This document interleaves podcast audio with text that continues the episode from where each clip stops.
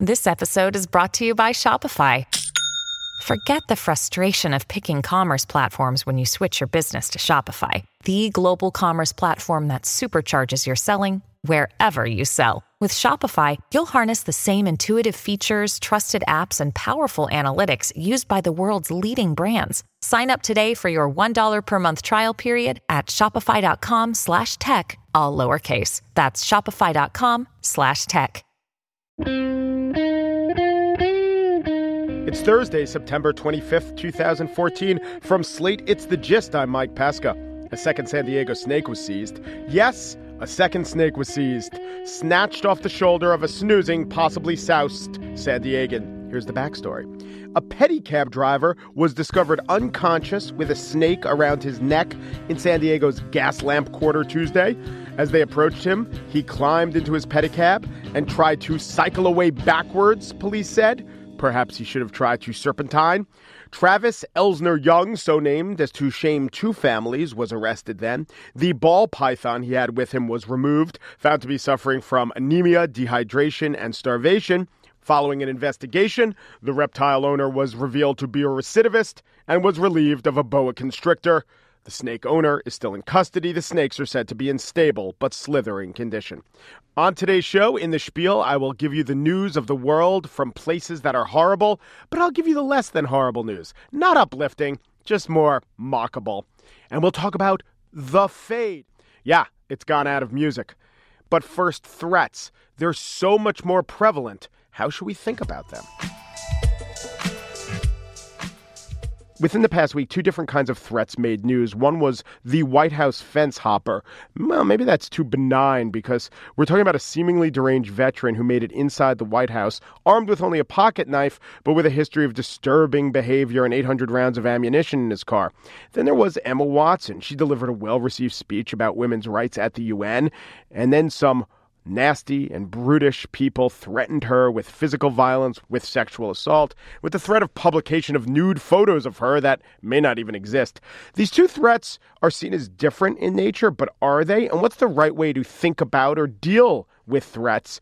So joining me now is University of Maryland professor of law Danielle Citron. She's the author of Hate Crimes in Cyberspace. Hello. Hi, thanks for having me on. Do you think that these two threats are different or more similar than they're even being given credit for? Let's take the threat of imminent physical violence of the person jumping over the, you know, the fence and then right at the heels of the White House. And so the threat there is imminent, right? And so it's physicalized and in someone's face. But what happens when it's online, it can be even more frightening because you don't know who the source is.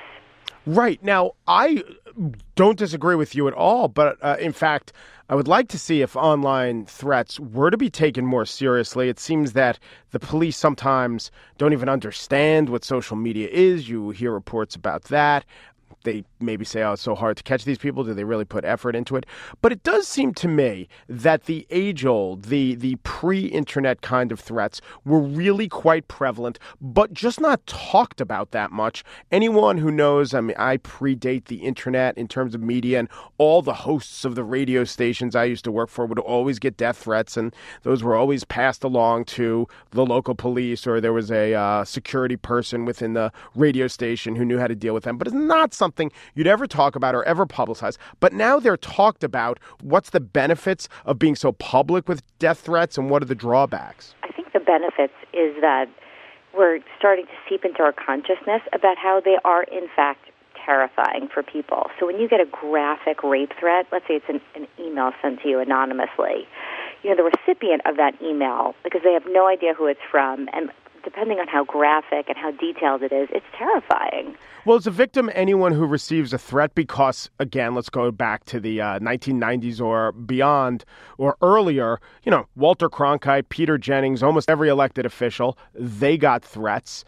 One would say, well, as a public figure, this is uh, part of the game. Now, with social media, everyone's sort of a public figure, but it's very hard for the average civilian or the average, you know, quasi public person who maybe writes something online and uh, is inundated with these death threats to think of themselves like a network uh, newsman from 1974. Right, and so when some, let's say the president is threatened, we take that seriously. There's the FBI is all over it, and, and I think it's probably true of U.S. senators, of anyone of pro, you know public prominence. But when it comes to the sort of ordinary person who's targeted online, and then when you Google them, you can see all of these threats, you know, saturating Google searches of their names. It has an impact on their lives that may not even just be the fear that they experience but also, of course, when people Google them, they think, ah, I don't want to hire that person if they're sort of struggling with that, or why would someone go after them? Maybe I should think twice about dealing with them or hiring them or dating them, right? It's true that in the past we might say it was really sort of a normal thing for someone who's a public personality mm-hmm. to be threatened, but I actually don't think we didn't take it seriously. I think we do or have. And the problem today is with their prevalence, and often layer on the fact that so many of these threats, if they're made to women, we just dismiss them because we think, ah, no big deal, boys will be boys, turn your computer off. But you know, for the victim, it's it's as serious as any other kind of threat. Uh, last year on Slate, Jim Pagels wrote an article titled "Death Threats on Twitter Are Meaningless. You Should Ignore Them." What's wrong with that? And uh, you know, I think for someone who is capable of ignoring them, and who feels like they have enough security in their lives and they're not worried about it, that is one thing, right? So I'm not saying you shouldn't, if that's that person's attitude, God bless. But I talked to so many victims who, when you receive an anonymous email or sort of anonymous or pseudonymous comments on your blog that are graphic, you know, how someone's going to violate you and they know where you live and they say so, it's terrifying. Are our laws adequate to deal with the deluge of threats that social media allows, or is the fault mostly in laws are fine, it's just law enforcement choosing not to enforce them? Right. So I think it's the second. I think we have laws on the books that address threats very clearly and assault laws that you know address you know that cover the same stuff but the problem is law enforcement just ignores it so there really is a problem of under enforcement of existing law which is solid and what about someone who, you know, uses the 4chan message board or sets up a website kind of threatening, we're going to post naked pictures about you? I don't think law enforcement would think that that's worth their resources to go after. Do you think they should think that? Well, you know, I don't think that.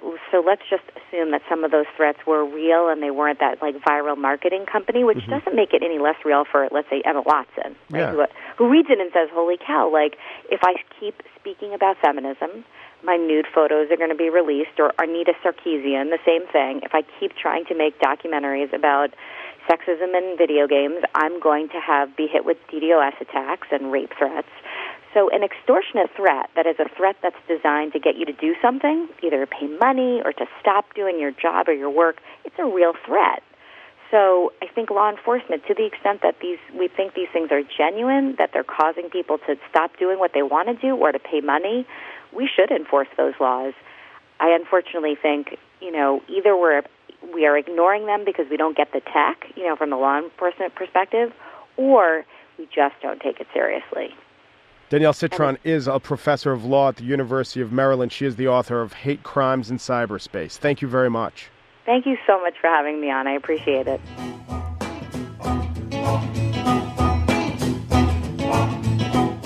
I'm going to tell you how it's going to be.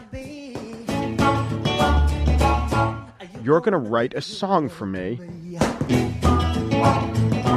And as was the case back in the day,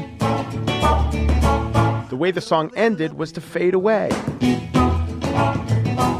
Almost every song would fade away. So prevalent was the fade out that even this Buddy Holly song, called Not Fade Away, ended this way.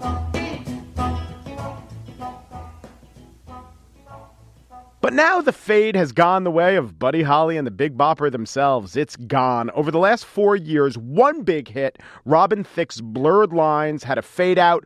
Otherwise, all of every year's top 10 hits have ended with a bang or a downbeat or even a whimper, but not a whisper. Joining me now is William Weir, who wrote about this phenomenon in Slate in an article called The Sad Gradual Decline of the Fade Out in Popular Music. Hello, William. Hi, Mike. How are you? I'm well. Was the original prevalence of the fade out a decision or the lack of a decision? I think it started because people really liked the effect at first. Uh, the same way that people really liked reverb or guitar solos, and then things got maybe a little bit out of hand, in which it just became the default choice to use.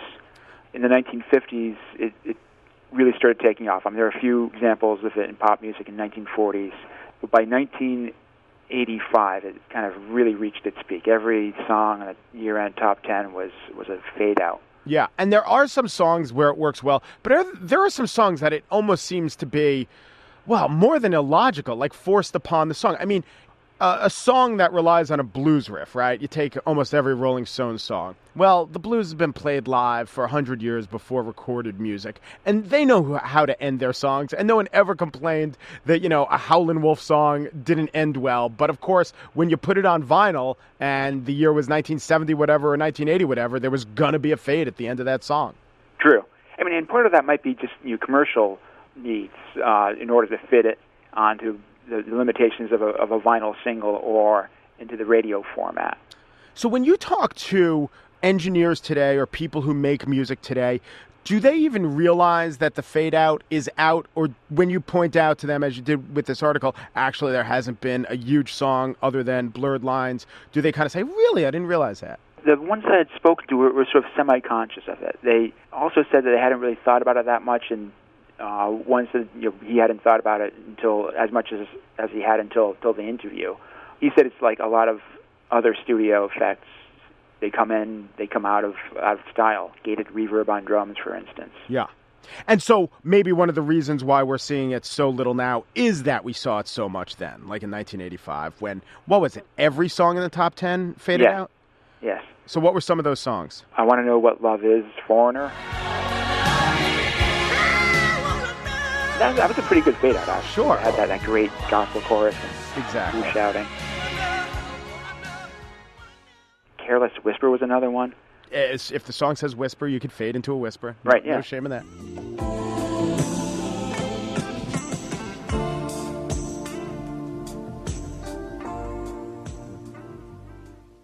Okay, so let's take Paul McCartney. You know, when he does Hey Jude live, he's going to have to end.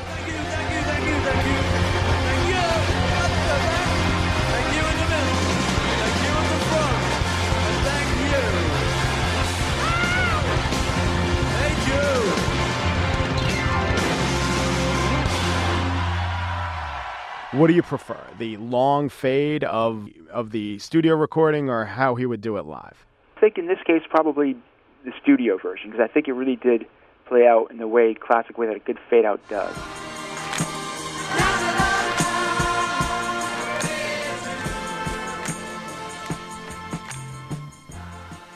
Here's a good example. Like, I mean, why why I think a good fade out will work sometimes.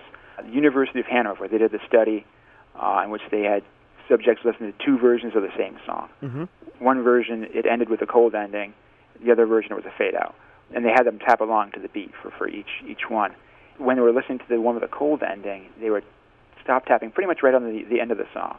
When they listened to the fade out version of the song, they would continue tapping for a little more than a second after the song was completely over. So even in complete silence, they were still tapping because in, in their head, the song was still going on, which creates this whole fascinating notion that the song goes beyond its own physical self, goes on forever. And Hey Jude does. I mean, that's the effect in concert. You know, everyone singing it, or the U2 song 40. There are a lot of bands have songs that are meant to be sing along songs that maybe, if all works out well, you keep singing them into the parking lot. You know, I think maybe Arcade Fire ends with Wake Up, something like that. Um, I heard Robert Siegel talking to you, and he had a theory, advanced a theory, that in the days of radio DJs, the DJs would talk over the fade out.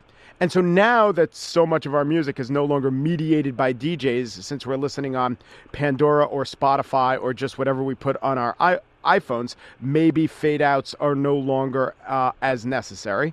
I think that could be a theory. Is there anything else to to the way we listen to music now, as opposed to hearing it over the radio as brought to you by a DJ, that would uh, lead you to think that fade outs, or that would be an explanation for the death of the fade out? Oh, sure. I mean, one part of it could just be your own, you know, uh, uh, diminishing attention spans. You know, once something has peaked, you, you want to move move right on. Um, why why wait out those last few few dwindling seconds when you can just you press the button on your iPod, um, or the DJ can just move, you know, cross cut right to the next next song. All right. What's your favorite fade out moment? Uh, I, I I do like uh, life life during wartime because it it did create this this question in my my head. You know, w- well, because he he's you know he's he's singing this whole new verse as it's fading out.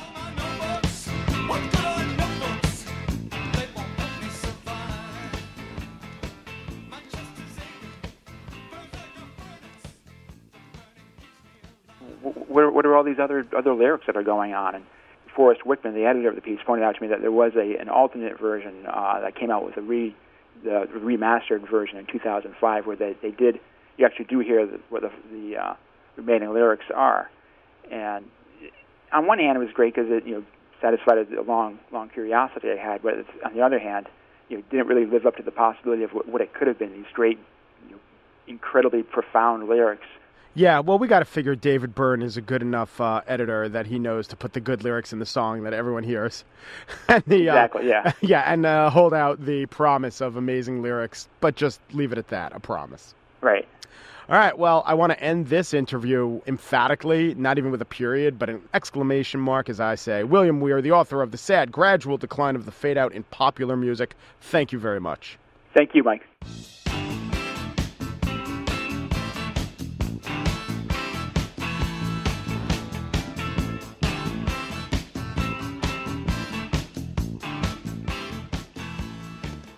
And now the spiel. There is so much trouble in the world, so many flashpoints and hotspots, you might need a break.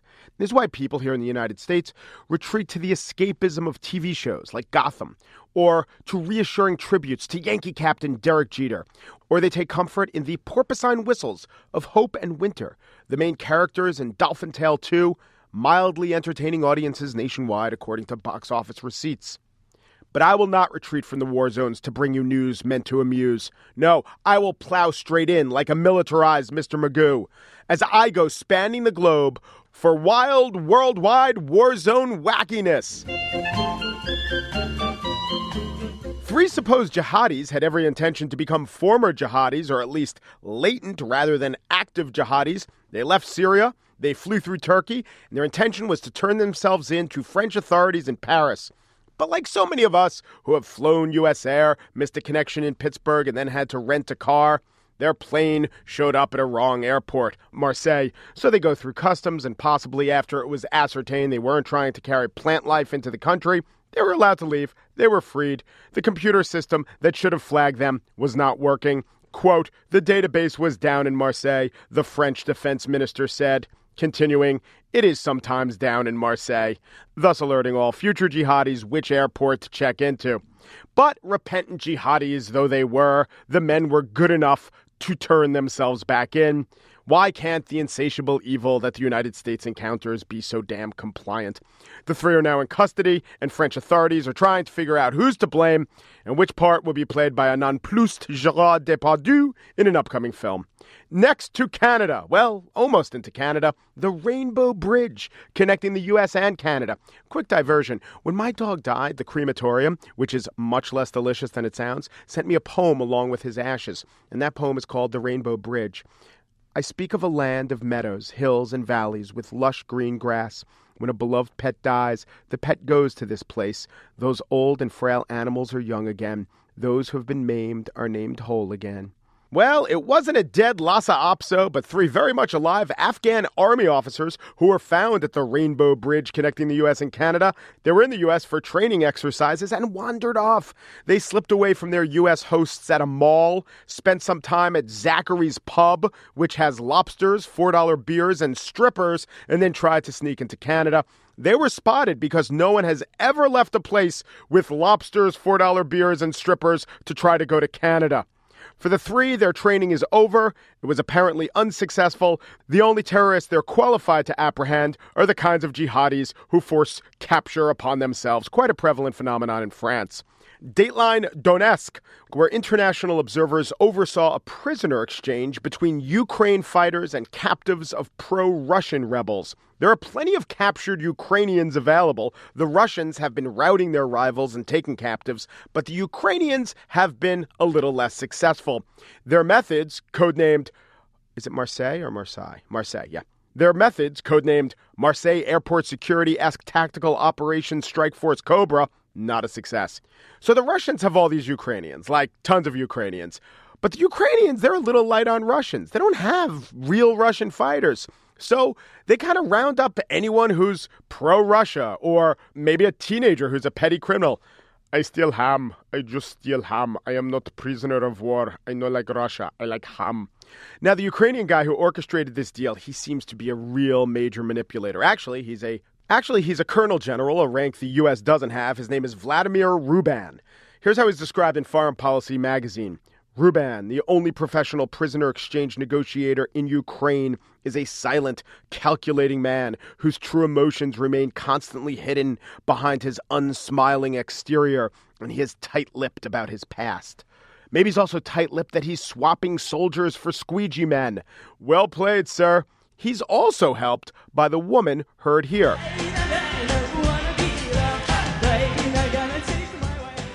She is pop singer Ruslana. She won the Eurovision Song Contest in 2004. She's Ukrainian, but the Russians seem to respect her. Quote, Popularity and charm have nonetheless allowed her to find common ground with the rebels as she's traveled with Ruban to negotiate releases over the past three weeks. Ruban says the rebels respect her courage for coming into enemy territory. So imagine the U.S. fought a war with Canada and Celine Dion negotiated prisoner exchanges, even if the swap was a bona fide U.S. soldier for, say, a low level, non threatening, hapless Canadian ne'er do well, a Rob Ford type. Well, if that does happen, old war wide, war zone wackiness.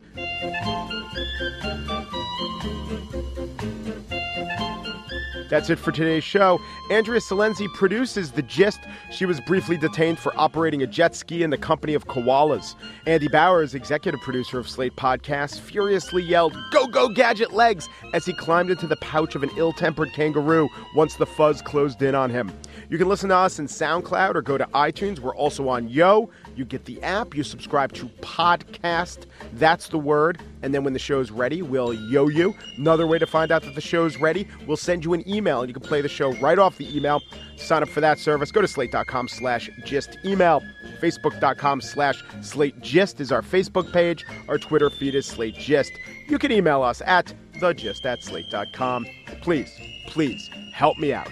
You ever see me stumbling around, bleary eyed, in the Faneuil Hall area, offering to give you a shoulder ride to Cambridge, please talk me out of it and promise to provide a nice and loving home to the yaks who served me their fermented milk in the first place. Thanks for listening.